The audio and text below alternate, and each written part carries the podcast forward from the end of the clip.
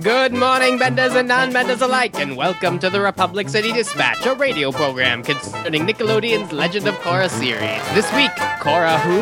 Flashback to the times of Avatar Aang as the Harmony Restoration Movement does everything but restore harmony in Yu Dao, and causes deadly friction between Zuko and Aang. It's Dark Horses The Promise with Matt, Dave, and Devindra. Hello, welcome back to Republic City Dispatch. It's been a while, hasn't it? Uh, I'm Matt Patches, again joined by my esteemed colleagues. Who are you guys? I'm Dave. and I'm Devindra. What? That's And not a great way of Matt's setting up. up our intro, so it's okay. It's fine. Just like, roll hey guys, ready? Everybody talk at once. One, two, three. Hey, we're all throwing in because we're excited. We're excited about The Promise, uh, Yes. the three book series. It's kind of been rolling out over the whole year. We decided to do one big podcast about it since we're kind of in the interim between Korra books. Um, and I, I think we all pretty much dug it. I, we're all have histories with comics. We're all obviously fans of Avatar: The Last Airbender, and we're excited to kind of revisit this universe in uh, comic form. And we've been talking about it a little bit on previous shows, but now we're ready to dig in deep. So, Dave, I'm going to hand it over to you to give us the rundown on um, part one of The Promise, which is going to kick off our conversation here. Awesome. So part one is begins with a flashback um, from the end of Sozin's Comet of book three, and the Harmony Restoration Movement is named by Sokka and conceived by the Earth King to move the Fire Nation colonies that have existed in the Earth Nation to move them out of Earth Nation territory. So during some fireworks that night celebrating the liberation of the Earth Kingdom, Zuko gets all dark and makes Aang promise to kill him if he becomes too much like Fire Lord Ozai. We flash forward a year and we're in the Fire Nation where there's an attempt made on Zuko's life by the daughter of the mayor of Yu Dao. Her name is Kori, and um, she assaults him with one of those cool spiky balls on a chain. I forget what those are called. Somebody with better kung fu knowledge will That thing from Kill Bill. that that's exactly it. So gets assaulted. Um, who tells he she uh, Ki, uh, Kori kind of fills her in on uh, Yu Dao, which is the first Fire Nation colony in the Earth Kingdom. It's hundreds of years old. Zuko is moved by her story to travel to Yu Dao, where he calls off the Harmony Restoration movement. Um, which leads Smellerbee and some of our other Earth Nation loyalists to start protesting outside the Udao Dao gates. Um, Aang learns this happened and goes to confront Zuko, and he finds out that Yu Dao is mixed with Earth, both Earth and Firebenders. And uh, Zuko says none of the remaining, remaining fire colonies should be moved because his people have established lives there. And Aang goes to powwow with the Earth King and te- um, to try to get him to call off the Harmony Restoration movement, or at least uh, compromise with Zuko. And meanwhile, the Kyoshi warriors volunteer Zuko's bodyguards, and Zuko finally caves and goes to his father for advice. Oh, come on. Zuko's a real party pooper. Immediately if, uh, upon, like, they all win, and then he's like, you gotta kill me if I do anything wrong. Just bringing it down, bringing it down.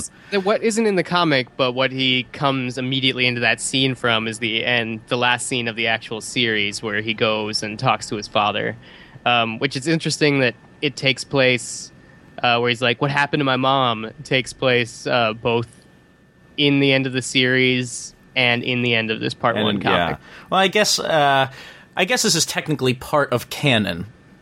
So, so they Oh, don't necessarily need to revisit it, but uh, for me at least, I haven't watched the the finale. Is it in- like a Bourne ultimatum situation? They gave us one scene, and then they're kind of going back. Exactly. Where are we scene. going? Sidestep. Um, well, just to kick things off, I'm kind of curious about you guys, and I could throw in here too about um, kind of your hi- own history with comic books. And uh, I know at least Dave is hu- super into comic books. Devindra, are you a comics guy?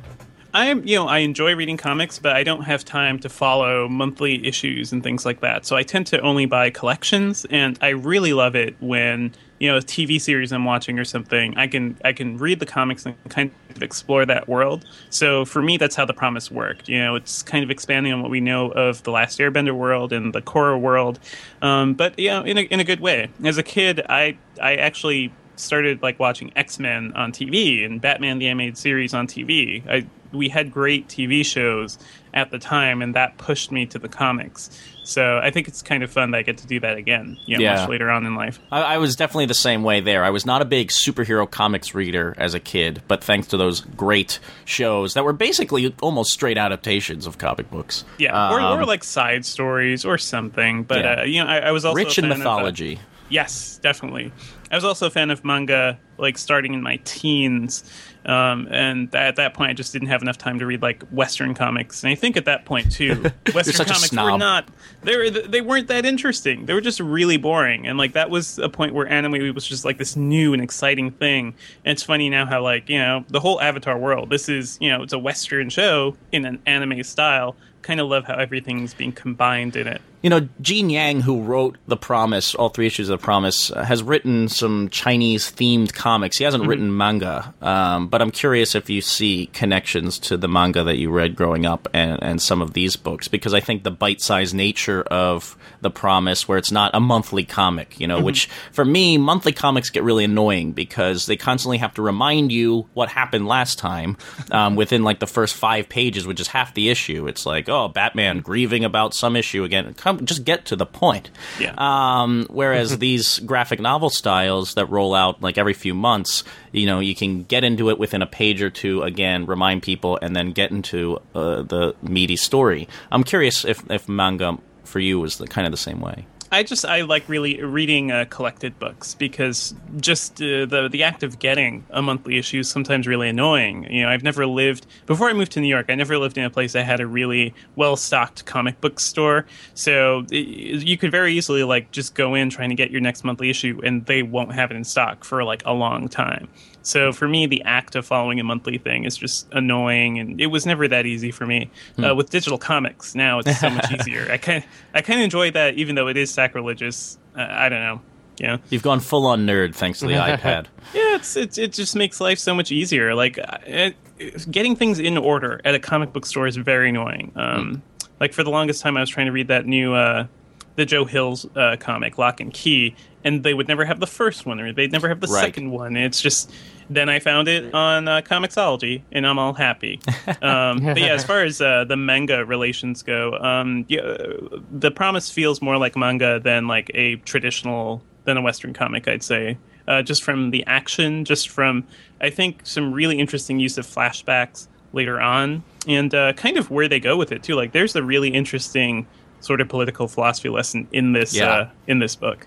Um, I was way too busy as a kid playing Magic the Gathering to ever collect. Yeah, comic yeah, you can't talk about anybody being a bigger nerd than When, you. when am I getting my Airbender collectible card game, by the way? Which probably exists and I'm outing myself for not knowing. But uh, Mm. I would play that game. Dave, what about you? Comics. You're a big comic reader today, I know that.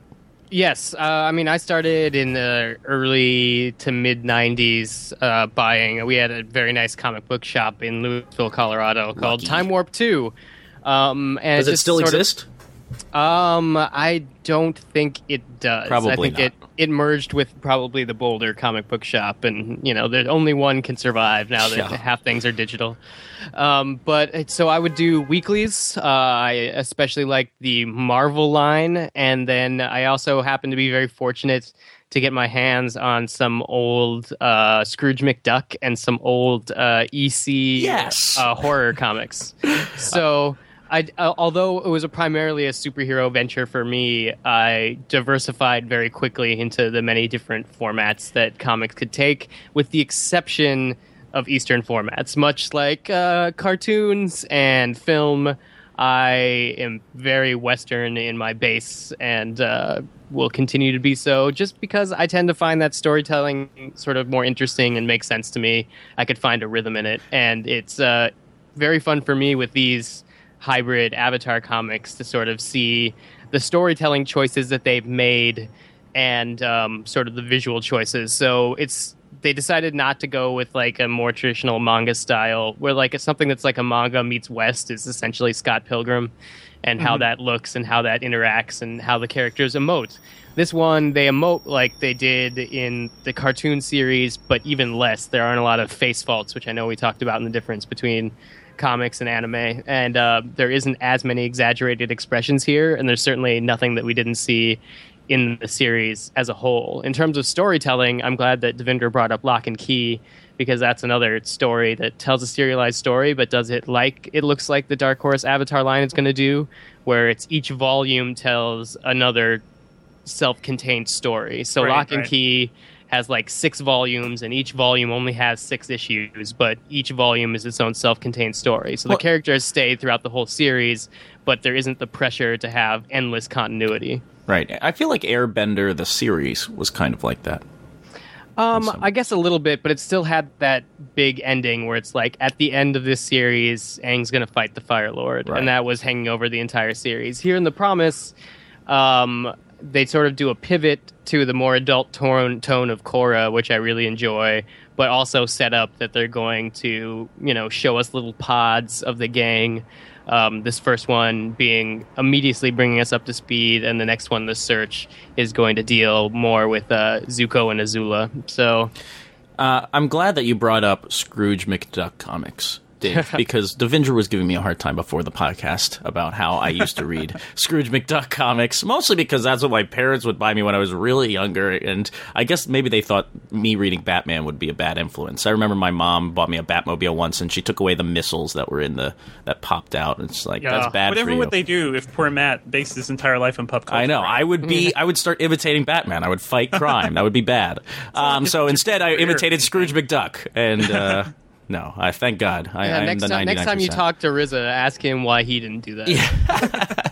But um, you know, I, I thought about those Scrooge McDuck comics. I also read a lot of Simpsons comics growing up, and trying to Oh to yeah, that's by uh, Bongo Press. Yeah, trying to take something that's animated and ha- has a voice to it, something that you already recognize beforehand, and then trying to take it to another medium and imitate that and, and recapture that magic. It's a really difficult task, I think, as opposed to some of these co- characters that were born in the comics. You project on them, whereas now we have ideas of what like Airbender should sound like, feel like, um, move like. And um, I think it's one of the biggest hurdles for the promise, especially for my own enjoyment. I, I do like it, but it's sometimes you want to see you want to see these characters acting it out. You want to hear their voices. You want to feel the energy and the action. Um, and and but I was all about part one. Uh, and, and seeing the show mature a little bit in a way that you know, like you said, Dave, there was a big adventure in the in the series. It was all about kicking the Fire Lord's butt, and they were young kids, and now all of a sudden it's really political, and they have to change it up, and I think they effectively do. Um, but I do think that there was a giant hurdle for me to enjoy it because of the, things that I knew about the show previously. See, I'm going to go the exact opposite, which is that knowing how Sokka and Toph work comically allows them to work in text for me in a way that if it was a pure comic, it would just wouldn't play as well. There's some genuinely funny moments.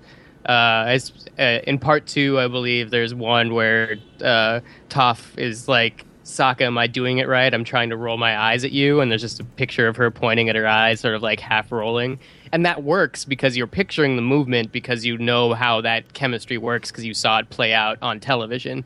Whereas something like I think that the Promise is allowed to do that, whereas something like the other Dark Horse comics that were released during the actual run of Avatar were sort of saddled with side stories because it's like here we're gonna you know give you some more of this product, whereas here it's like now the comics are the primary storytelling device for these characters, so we're getting like pure doses of these characters in canon, and because of that you get to bring all the character development that you have immediately into it. So we could start with this big political thing and be like, you know, that, you know, Toph's, you know, Sokka's going to mention the space sword every once in a while, and uh, Katara and Aang are legit dating now, and Toph has her metal bending school. Like, all that background you already have, so it's just a matter of pulling a little bit on the dynamics to make the text come to life. Devindra, was the story like was this political hook for you that interesting, knowing what you were coming off of from Avatar: Last Airbender, or in I guess more modern times, coming off of mm-hmm. Korra? I mean, I think it's it's interesting to see the transition right from the childlike adventure that they had to deal with before, and defeating the Fire Lord was like the big thing. But beyond that, you know, uh, Airbender was a really fun story, and it's really interesting to see. Okay, now things are getting real. Now you have to deal with political realities and changing a society, and it's not as easy as like being happy and say it'll be fun, guys. Transplanting your entire life is going to be great. um, you know, it's just interesting to see like these young characters deal with the political reality, and I, am hoping that's something that you know even younger readers and ourselves get from the story. It's like, oh, this stuff is actually pretty complicated, and you could actually look at some real life situations and see how it's really similar. Um, yeah, Oh, sorry. I, I, just want to jump in and say I really like how this is the first time we get to see the gang go up against something that isn't like good versus evil. Like right. it was really easy in the series to say like this is what they should do because it's the good thing, and occasionally you know, Aang has some consciousness of crisis, but it's all based around the idea that he's too young to sort of do this. In this one, it's every like major conflict we're given, whether it between be in Yu Dao and the Harmony Restoration movement, or the Metal Bending Academy or the uh, official Avatar fan club, both sides are sort of correct, um, just factually. It's just a matter of whether their leaders are going to make the correct decision for the people that are being led. But never before have we had that situation where someone's so. I mean, the closest we have in this is Zuko keeps going back to his father, which it, we probably know is not a good idea. But it's also not like his father's still in jail, so it's not an unsafe thing to do, and it somewhat makes sense. But I really like the promise because both sides are sort of equally balanced with their logical arguments. You know, I saw a few people on Tumblr respond to my my inquiry about reactions and that sort of thing. And I think a little, some people were a little unsatisfied by it, and may, maybe me too, because of what I expect from uh, Avatar: The Last Airbender versus what I expect from Korra, and because it's almost like a heady, talky uh, conflict to kind of resolve. And but I definitely think for me, after part one, it's sort of picking up a little more. About do you feel like this is just? Um, I, I don't know if this was the story to tackle in the first run of post show comics. Um, I mean, uh, that depends a lot on what happened to Zuko's mom. I mean, mm-hmm. yeah, I, I'm assuming that they know and that they are choosing to roll this out at a time period that it's going to be important to us. Um, I don't.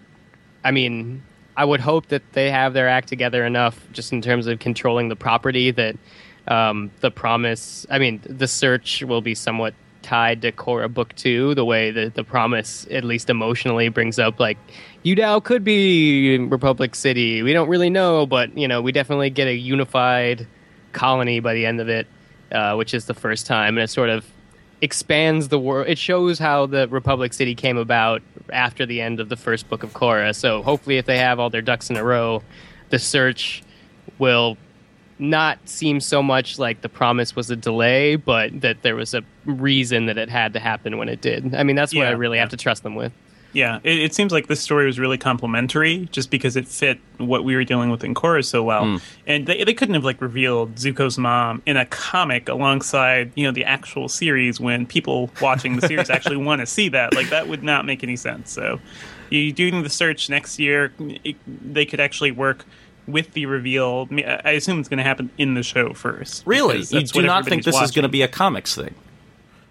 I, you know, I think it's going to be a search leading up to the show, and maybe there's going to be some parallel storytelling there. But I can't imagine that they're going to stick such a major revelation in just a side comic that not as many people are reading as they are watching this TV show. Well, we have uh, Grey DeLisle, who plays the voice of Azula, it will mm-hmm. be back for Korra Book Two, and then it's also been said uh, by Bryke that. Uh, Azula's fate will be dealt with in the search.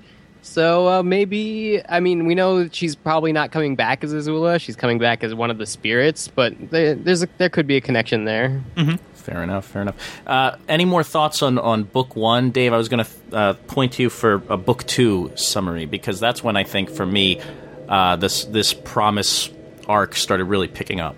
Yeah, we could go to book two, part two. On the way back to the Earth Kingdom, the gang drops Sokka and Toph off at Toph's new metal bending academy, where we meet the Lily Livers, Hotun, Penga, and the Dark One. I'm not going to spoil his real name because it's awesome.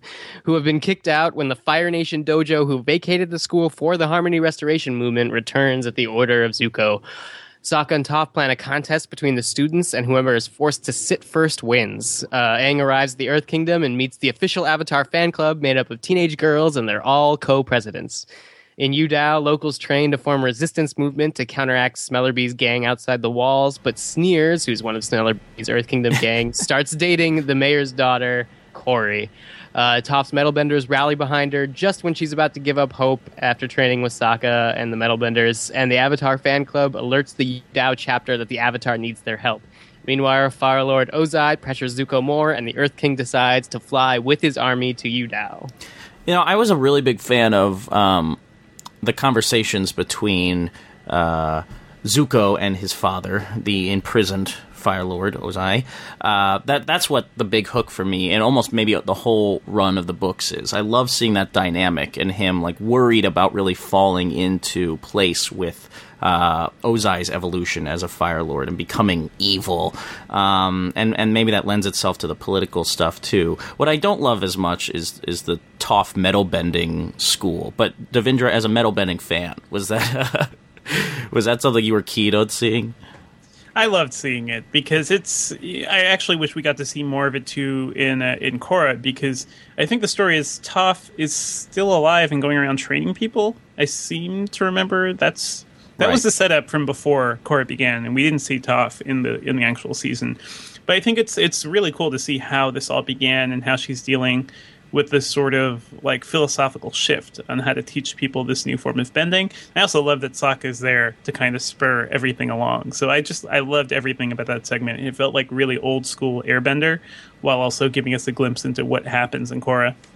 Yeah, I like uh, Sokka's all-in attitude when he's going to. He decides he's going to help train the Lily Livers. He just starts throwing metal coins at them like every time he sees them, which is pretty hilarious. I also like the backstory that um, Toph can find potential metal benders by her space metal sort of vibrating when she's near them. She has a divining rod. Essentially, I mean, the initial group of metal benders are were found by a divining rod, and I also uh, like the.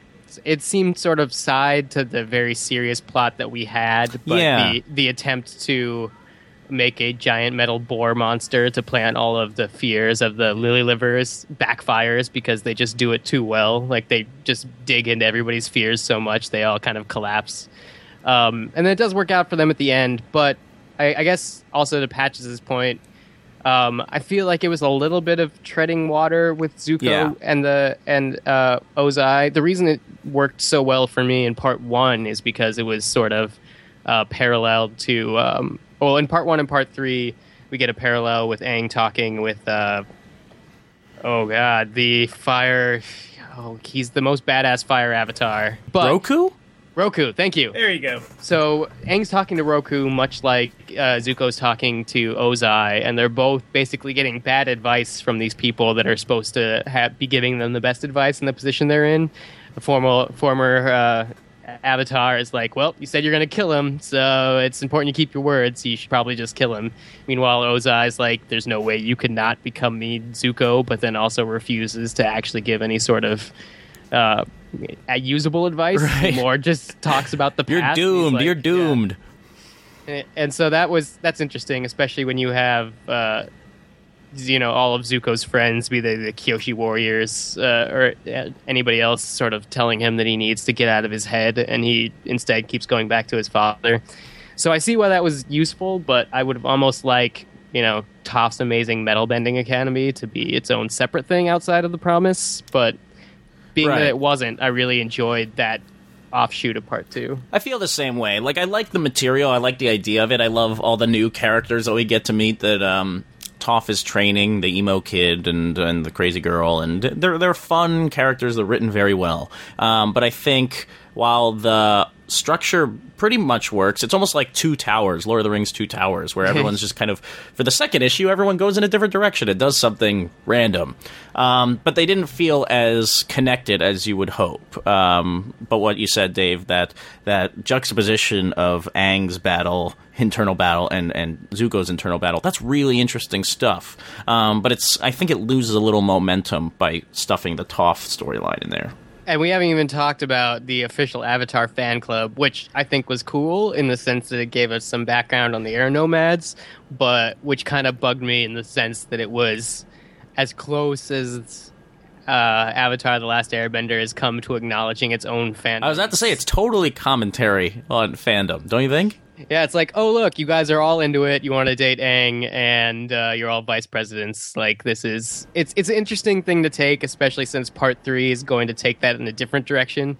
That they took an entire issue to sort of show how drooling fandom sort of plays into Aang's narcissism and loneliness, being the last Airbender. And I imagine that the um, speaking of fandom and how riled up they can be, uh, I imagine that the Aang Katara love stuff may have rubbed some people the wrong way. It, it's especially smoochy. I mean, that's Sokka's reaction. Uh, oogie oogies, yeah, oogies. Um, but I wonder, did did that stuff work for you guys? It was a little almost weird for me because you don't see much of that in the show at all until the very end when they kind of acknowledge their feelings for each other. Now they're Aang like still looks really young. That's they're the really thing. young. They're really There- young. There's one reason that it worked for me, and that's because the entire time Aang's with the official Avatar fan club, you see Katara stewing silently in the corner, and then they leave, and she's obviously pissed, and Aang realizes it, and he's like, you know, I realize that was tough for you, but it really helps because I'm feeling really alone because I don't have any of my people, and nobody wants to talk about airbending, and no one's giving me old airbending flutes. And there's one panel of Katara's reaction where you realize that she just got it and they're going to move on. And because of that one panel, I feel like they dealt with it in an adult manner. And people have feelings. Well, I mean, it is really important, especially in the payoff in um, the third part of the promise, where it becomes their relationship and their love, their very obvious love, um, becomes a, a- keystone of Aang's decision making, which is uh, super important. So maybe, maybe we should just jump into three here, Dave. All right, dream sequence. Aang is about to kill Zuko. Aang and Zuko seem to be having the same prophetic dream. Meanwhile, in real life, Aang returns to Yu Dao with Katara and immediately falls under attack. He meets Sneers and Kori, the mayor's daughter, who inform Aang about the resistance movement that's being formed inside Yu Dao. The Yu Dao Avatar fan club shows up and is much more intense. Uh, they've actually given themselves airbender tattoos, a special ink, and shaved their head, and Aang is horrified at the perversion of his culture. Uh, Suki picks up Toph and Sokka from the Metal Bending Academy because Zuko's on the march to Yu Dao and she wants to help stop him. Sokka, Toph, and Suki go about quietly disarming the Fire Nation takes as they approach the Yu Dao wall. Aang, meanwhile, stops the Earthbenders from drilling into Yu Dao. That's Smellerbee and his group. They're all freaking out. But right as he does, the Earth Kingdom army and the Fire Nation army show up outside for our final showdown, which I don't have to spoil because chances are we're going to talk about it right now. Yeah. Uh, very first comment on part three. I love that it's a joke that Sneers gets a girlfriend that is hot. no one Yes. can believe that. I, I just thought I'm like, oh, is that a win for uh, for for us us weird looking geeks? Uh, that's that's how I felt. But I also was like, why is this a joke? Of course, Sneers gets a hot girlfriend. He's cool. Yeah, well, he also is the he starts dating the first, you know, I I guess it's multi-ethnic, but the first uh, hybrid member of the Avatar universe. Uh, Kori is the first mixed biracial person in the world. So, I This mean, is guess could- who's coming to dinner all over again. This if is- you if you want it to be a joke about you know fat guy gets a hot girlfriend that's good but it could also be a joke about you know the guy you kick out of your social structure is going to go look outside of that social structure for happiness i'm taking everything really deep in it's deep. three, guys. This is this is extremely deep. Um, so Devindra, at this point, it sounded like you were pretty on board with every uh, issue of the Promise. Was it was part three a fulfilling end to the whole thing? For me, it was the, it was the most fulfilling issue of all of them because it was kind of all of it that I wanted to see in one issue. Yeah, I think um, the second one was probably where things started to languish a bit for me too. So it's it's nice to see in the third book for everything to kind of come together. But I mean, that's the entire point of doing a three part series. So you know that that wasn't too surprising to me. I liked where things went, and uh, not sure about this whatever they're hinting at with uh, Suki and uh, and Zuko, but okay. Um, that that, that I yeah, I didn't know what they were doing with that, but everything else seems uh, really good. I mean, I'm. there's a lot of heavy stuff in here that's masked around, like, look at all the gang in the same place Right. doing stuff.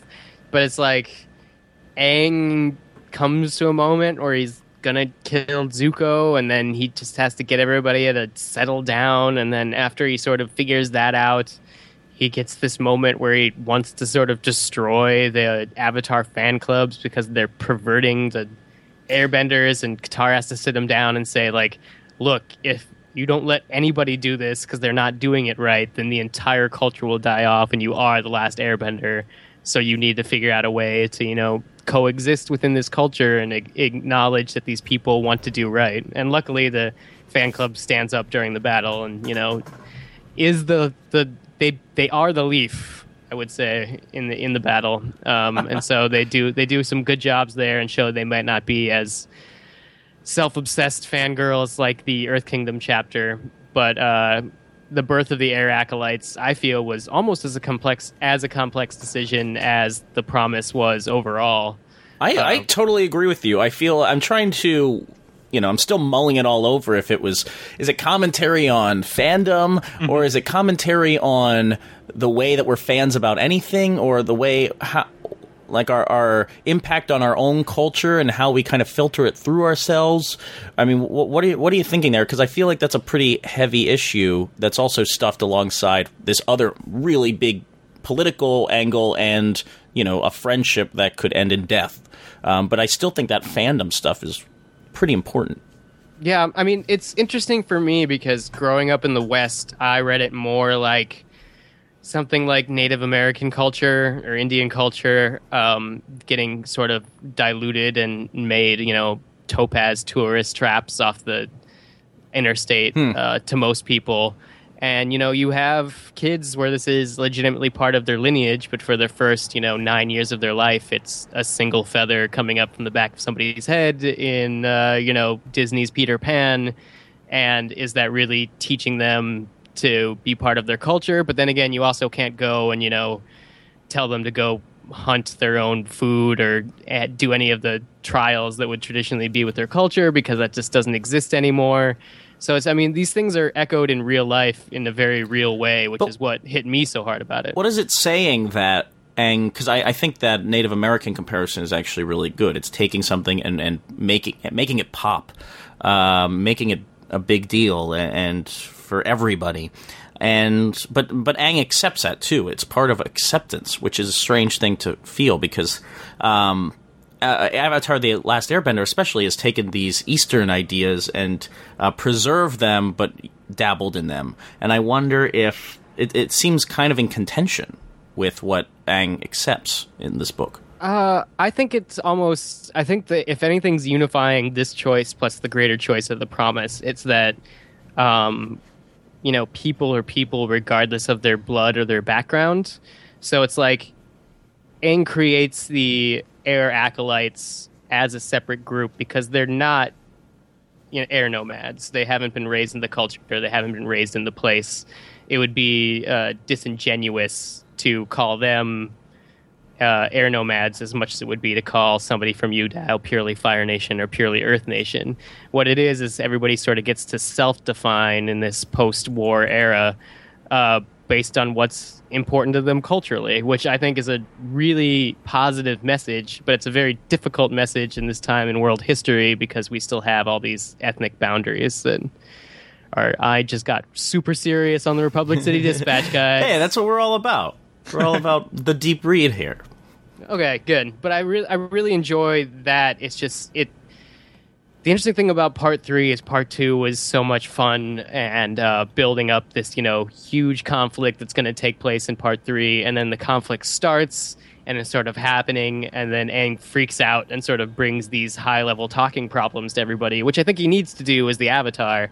But it it sort of feels like part three is when the series took its full step and it's like we're no longer about being this child series. We're not animated, so we're not going to focus so much on our action. We are now about these characters becoming adults, and now that we get to see Aang go through it in the promise, it's our turn to see Zuko sort of uh, live up to his expectations of himself in the search. Devindra, do you think that Aang, you know, I, I saw some comments from people that said Aang was impatient, or why why can't Aang just deal with this problem already? But what I think that the book does really well is it reminds us that Aang's still a kid, and Yeah. so far he solved most of his problems by like you know going into the avatar state and and shooting water at people and shooting air and um or bending. I guess i'm gonna take crap for that. or getting advice from like the elders or like the his past lives and stuff. yeah Here, it- solve my problems for me sort of thing. Exactly right. Here, it's interesting that he had to deal with it himself, and actually, I think it was really interesting too that uh, Katara kind of kind of broke ranks with him to kind of put things in perspective, and I kind of like that bit of their relationship. I mean, it's weird hearing Katara talk about their future when they're clearly still just teenagers, but uh, it's I like that bit. I like that Katara can think differently, can force him to think differently. And I do love that in the end, uh, Zuko was right. After all the emo whining, he was right. He knew what had to be done, but nobody just knew how to do it properly. Yeah, still, still nobody's wrong, which makes for great storytelling. Is is that is yeah is that why political stuff will always work in this world? Because I, I you know there is there is no right answer. You can't have. There's no way to do it. It's And just a more interesting discussion, right? When you when you're setting up things like that versus you know black and white, good and evil. I mean, we gave a lot of props to Korra for world building so fast, but this is what happens when you have a pre-built world and characters that everybody loves to populate it. Is you could get into these huge nobody's wrong situations, but people have to figure stuff out. And that's why I'm so psyched that Dark Horse is going to continue with The Last Airbender as we push forward into Korra, which hopefully does the same thing. And it looks like, you know, book two is going to bring up spirits and family, and we're going to get a little deeper now that we know these people and we know Right. the world. You know, it's interesting, and I think a lot of expanded universe stuff. I was talking before the podcast about the Star Wars expanded universe materials, and just like, oh, you know, the original trilogy is as squeaky clean and e- easy as uh, it's the hero's journey. He just has to destroy the bad guys, and then it's all better. And then the expanded universe in the novels and comics and that sort of thing, we're able to run with the idea that, like, well, if you destroy the Empire, there's still going to be the Empire somewhere, and they're going to go and do some damage, and you're going to have to figure out how to handle all that. Um, and that's what makes part three so interesting to me, just that real conflict that Aang goes through, and that it's not. I don't know if he made the best decision, or I don't know even after the end of the comic, and he really stands up to Roku in that one scene in that dream sequence, or it's not a dream sequence. He's in the spirit world talking to Roku and like burns the amulet that he you know that is his life up until that point. That's a momentous occasion. That's a real standing against authority in a way that uh, you know most people would not tell you to do that. And and a comic book based on avatar the last airbender is telling me to do that. Yeah, I, I mean, it's definitely you see that when we those statues in Republic City of Zuko and Aang, we all kind of you know, or at least I assumed it was because they overthrew the Fire Lord. But I'm starting to see that lots of stuff happened that could make them want to put up those statues, and uh, it, they're ma- they're becoming leaders in their own right. And I kind of alluded this before, and I'd point to you, Devindra, because you, you, when we talk about Korra, you really hone in on the action and have an idea of, like, look at this amazing sequence. And I wonder if you have the same thoughts when you read a comic book, and if, if action can still be thrilling for you. And then also, you know, there's a little bit of action in part three with the big war, and, uh, you know, Aang's flying around trying to save people. Um, but is it important for an Avatar: The Last Airbender comic to to be action packed? Uh, is that why Korra was able to happen and be more political because it wasn't the same thing? Is it important for you to see properties kind of extend into similar places, and and is that part of what made the show the show? I mean, uh, for for Airbender, the action was always great, and yeah, I love the action in Korra. For I just I love good action. You know, we we've talked about it. We've we've kind of praised how well Korra does it, given the level of animation they have too. So, given that it's just like a part of the series so far, I'm very glad that this comic does give us some decent action scenes. It's not what everything is about, but you know uh, that's kind of what I love about the whole Avatar series is that you can have a really good story and strong characters and good writing, and also squeeze in some good action. Right? There's no reason why we have to give up one good thing, you know, to replace it with some other things. And in terms of uh, comic action, you know, I, it, it can work just well in comics. You have to be a lot more explicit about how you do it. And my brain is kind of just wired for movie action. Like Yeah. I see everything in movie choreography. So when I read a comic, I'm kind of just filling in the blanks and imagining how everything is put together. I think the the promise does it quite well. Um, but at the same time, I can't help but wish you know they just had some extra money to animate these three things as like a movie length you know side story at some point that'd be fun but probably just kind of uh, uh repetitive Um, do you? f- Uh, part of me thought like this was an opportunity for different artists to kind of tackle the material because you know mm-hmm. based on some of the you know there was another Dark Horse comic book that was just little side adventures from the characters doing and in lots of different styles. And from the art that, fan art that I see on Tumblr it's like this is an amazing mythology and amazing lots of iconography to play with. You know why not take a chance and do Avatar: The Last Airbender comics in a different style. But are you glad that it kind of extends what we know from the show? Is that important, or is there is it a missed opportunity not to stylistically change things up? I, I think that would be really dangerous because as much as we like this, and I feel like uh, Avatar appeals to mature audiences, you know, this is something that the kids who watch these shows will want to get too, and I'm not sure if they'll be too fine with things getting really changed. Um, yeah, hopefully down the line, maybe that's something that they can explore. I kind of love how uh, was it the uh, before the Dark Knight came out, they had like that anime Right, uh, Gotham, Knights. Yeah. They had like very different styles, and the Animatrix too, like had very different art styles for how they are approaching this one universe. And maybe at some point we'll get something like that for Korra or for the Airbender universe. But yeah, I, I, I didn't miss the fact that they didn't try too differently. I like that things looked as I remember them.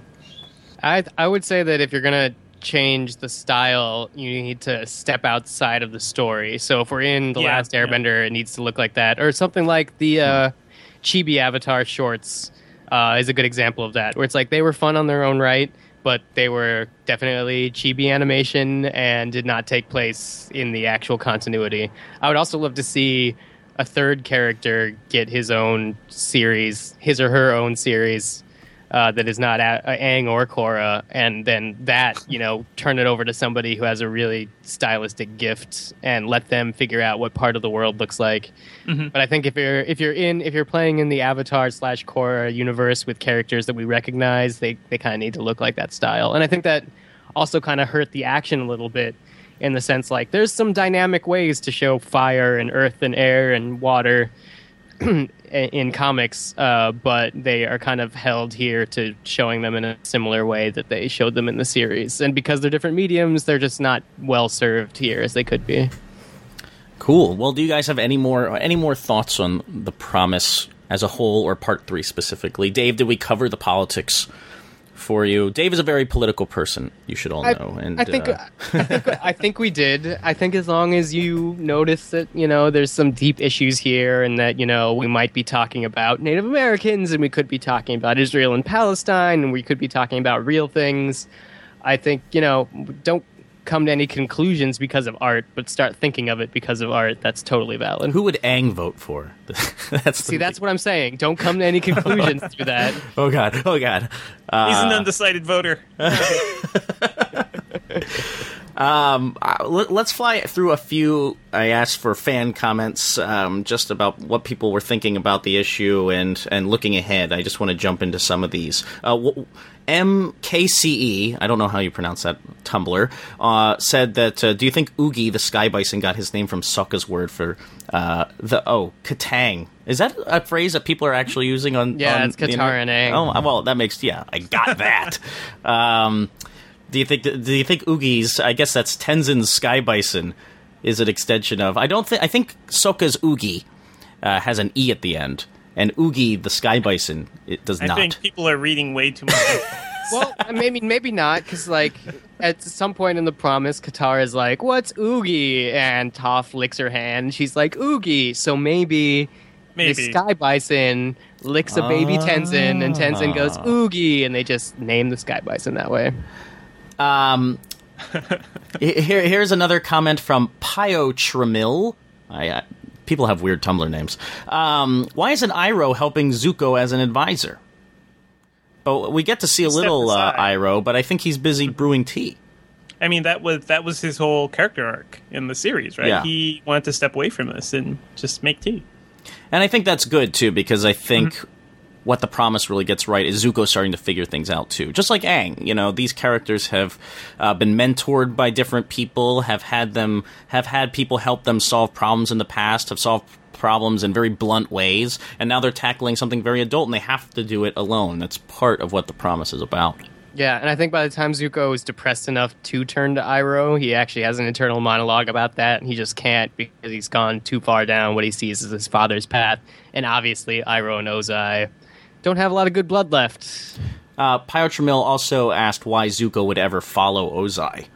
And I think that's just a father son thing Yeah, that, and that then they it- get really right in the books. And then Zuko also is like he's dealing with the power of being the Fire Lord, and I, I don't think he sees talking with his father as dangerous. I think he sees his dad's in a cell, and Zuko's gonna go try to grind him down. But what actually happens is the opposite, and that's just immaturity making a bad decision. Um, and a comment from our friends at uh, racebending.com.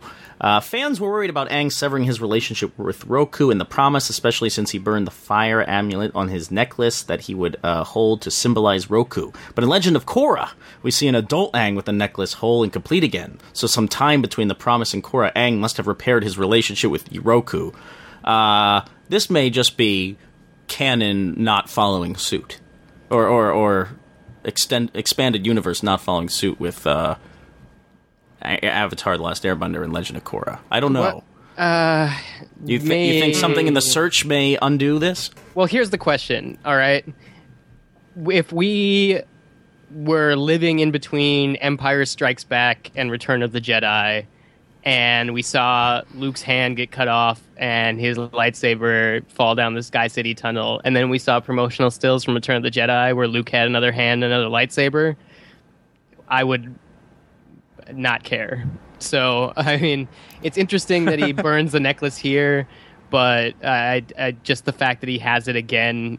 Um, But you would don't not see him- care because you would think that they would solve that problem, or that it wouldn't. It's not a big deal that for some reason he's just has a hand in it.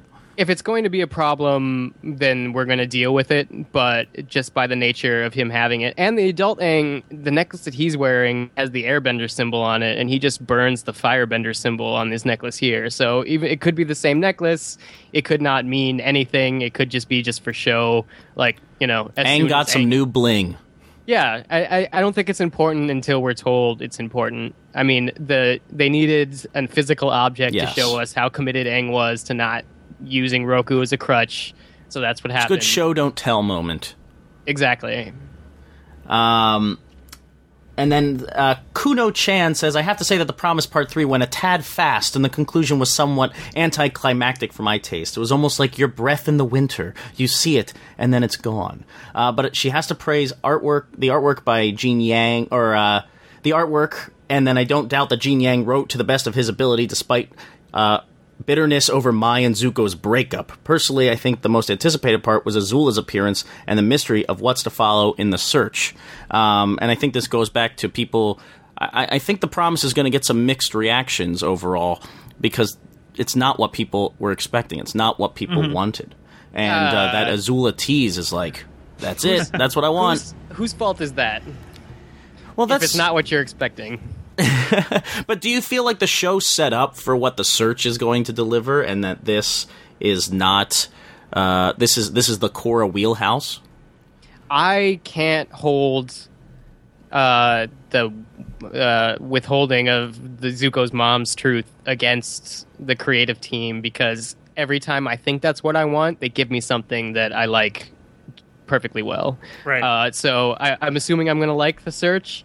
And so as long as we get to it, I don't care what we do in between here and there. Like I said earlier, I assume they have a plan about what happened to Zuko's mom, and they're not just continually putting it off until they come up with one. And we'll get it when we get it. I just and we wanted got some good oh. kernels of of uh, some hints as to who she was and Aang's connection with Zuko. I think that was interesting. Like they gave us something. It's not like we came out of this empty-handed. right. Right.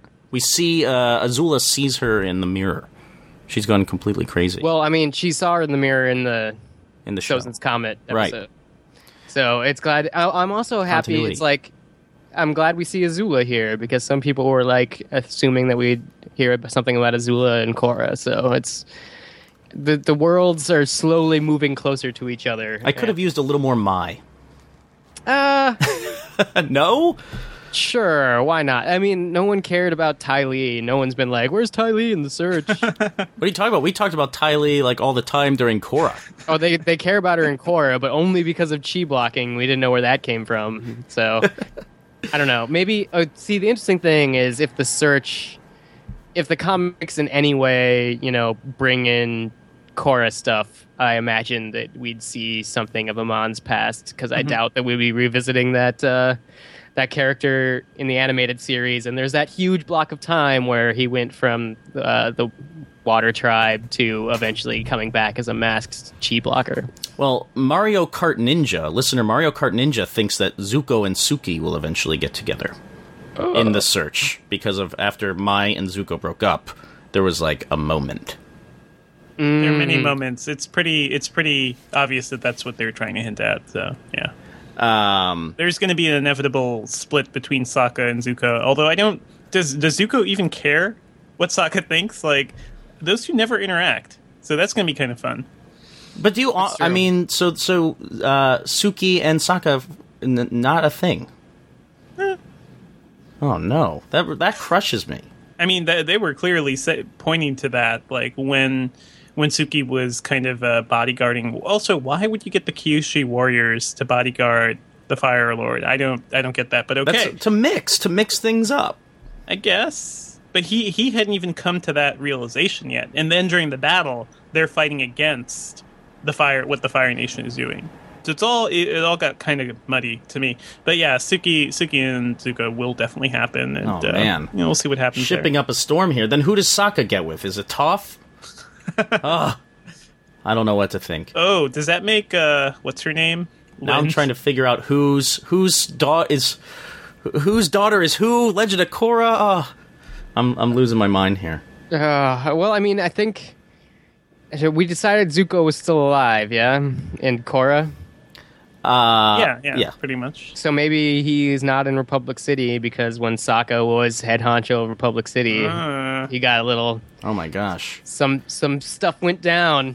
Well, uh, Mario Kart Ninja gives us the heads up for phrasing in the future. Kataang, Tokka, Suzuki, which I think Suzuki is going to be a problem.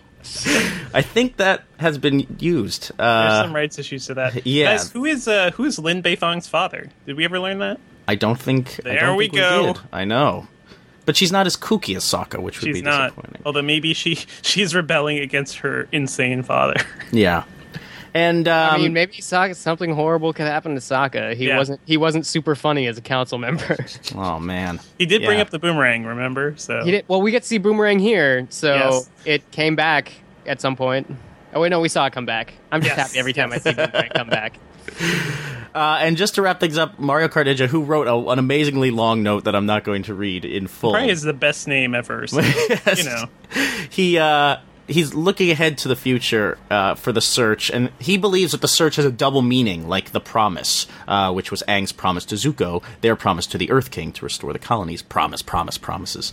Um, also promises for Aang and Katara to be together forever. No, um. He thinks that the two searches will be Zuko Azula searching for Ursa, and Aang searching for the lost colony of sky bison and lemurs. But do- it seemed like Aang was going to help Zuko in his Yeah. search. Yeah. So that would be weird for, for more than one search to occur. I feel like, and Uh, also, I think teams teams could happen. I feel like the sky bison they could just be traveling around and say, "Hey, look, more sky bison." You don't need a whole search for that, do you? I, I don't know if I would be that interested in it, but if uh, knowing the promise and how it kind of went in different directions uh, liberally, uh, it seems plausible. But I do think that Aang and Zuko need to team up for an adventure. They had a Yeah. little bit of time on the show. They were at odds in the promise. Like, let's see Aang Zuko buddy cop show uh, in fo- in comic form. really? No.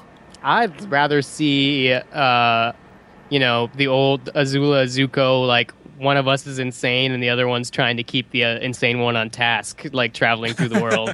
I'd rather see that. Well, that's going to be tough. Like, you almost need Yeah. Aang to be there because Azula is such a threat. You couldn't just have the two of Aang, them. Zuko, and Azula.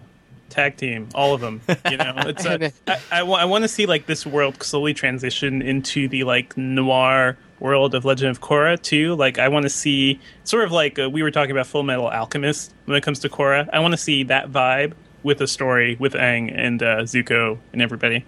That would be awesome. I just Yeah, want I to mean- see more of the world. I'm always Yeah. anxious to see more of the world. Well, I think every the search gives us a chance to check in on some of our traveling characters of past. So we know Ty Lee used to be part of the circus. Maybe she's out doing stuff again. And we have our uh, Leaf from the or uh, Magic Tunnel hippies that were just wandering around the Earth Kingdom. So I just want to see some uh, foggy swamp tribe action yeah, again. let's do it. Who knows? Who knows where Zuko's mom is? Maybe we get to see some other part of the world that What if- we'll know exists in Korra. What if she's been in the in uh, like the firebender jail the whole time? Just go to the basement, guys. Look over. She's No, right it'll- next to the Fire Lord. It'll be the crying game, and Ozai will be like, "I am also your mother." What? That would be. that would get weird. Send your hate mails. Hit Twitter user da7. Yeah. Yeah, didn't Ozai said something Darth Vader like like look into your heart, almost almost very similar to that. I think he was just quoting his favorite '80s rock ballad. You Um, know it to be true. Well, I think that about wraps things up. Uh, uh, overall, I think we're pretty thumbs up on the promise. Can I speak Sure. for all of us and say good outing, uh, and and continue to do the books because I mean I, I think they're a great taste of Avatar: The Last Airbender. I think they're taking things a whole different direction, and for us fans, I'm like I, I like being open to the idea of I like them experimenting. It wasn't completely successful in my mind, um, but I always want them to try new things, and they seem to want to do that with these comics, which is good. Do you guys think people should just pick up these three books as as they are? Because I feel like there's going to be a collected edition at some point. Ooh, like a hardcover fancy. Oh yeah. Um, Dark Horse has already announced its first quarter releases, and it does not include a collected promise. So Okay. go get your books now. I don't know how they've been selling. I, I guess it, if it's been a big seller for them that they would do something, but I don't know. Uh, I- it would seem that it's been doing okay in the sense that Dark Horse has been re-upping its commitments to um, licensed properties, both uh, Buffy and uh, Legend of uh, Avatar, or Legend of Korra, and it's not Legend of Korra, Avatar: The Last Airbender. Um, but we definitely know that the first uh, search will be coming out the third week of March right now. But I mean, they also haven't been that good about hitting those dates this far off. So let's just say March. Excellent. Uh, well, that about wraps things up for our uh, deep read of The Promise, Part 1, 2, and 3. Uh, why don't we sign ourselves off here? Devindra? Sure, you guys can find me on Twitter at twitter.com slash Devindra. I write about technology at venturebeat.com, and I podcast about movies and TV at slashfilm.com.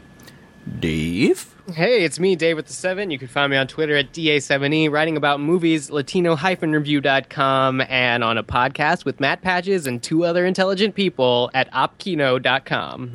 And I'm Matt Patches. I write about movies at Hollywood.com. I'm on Twitter at Mr. M I S T R Patches, P A T C H E S. I'm on Tumblr, mattpatches.com. Operation Kino with Dave, 7. And uh, that about wraps things up. We'll see you next time. We promise.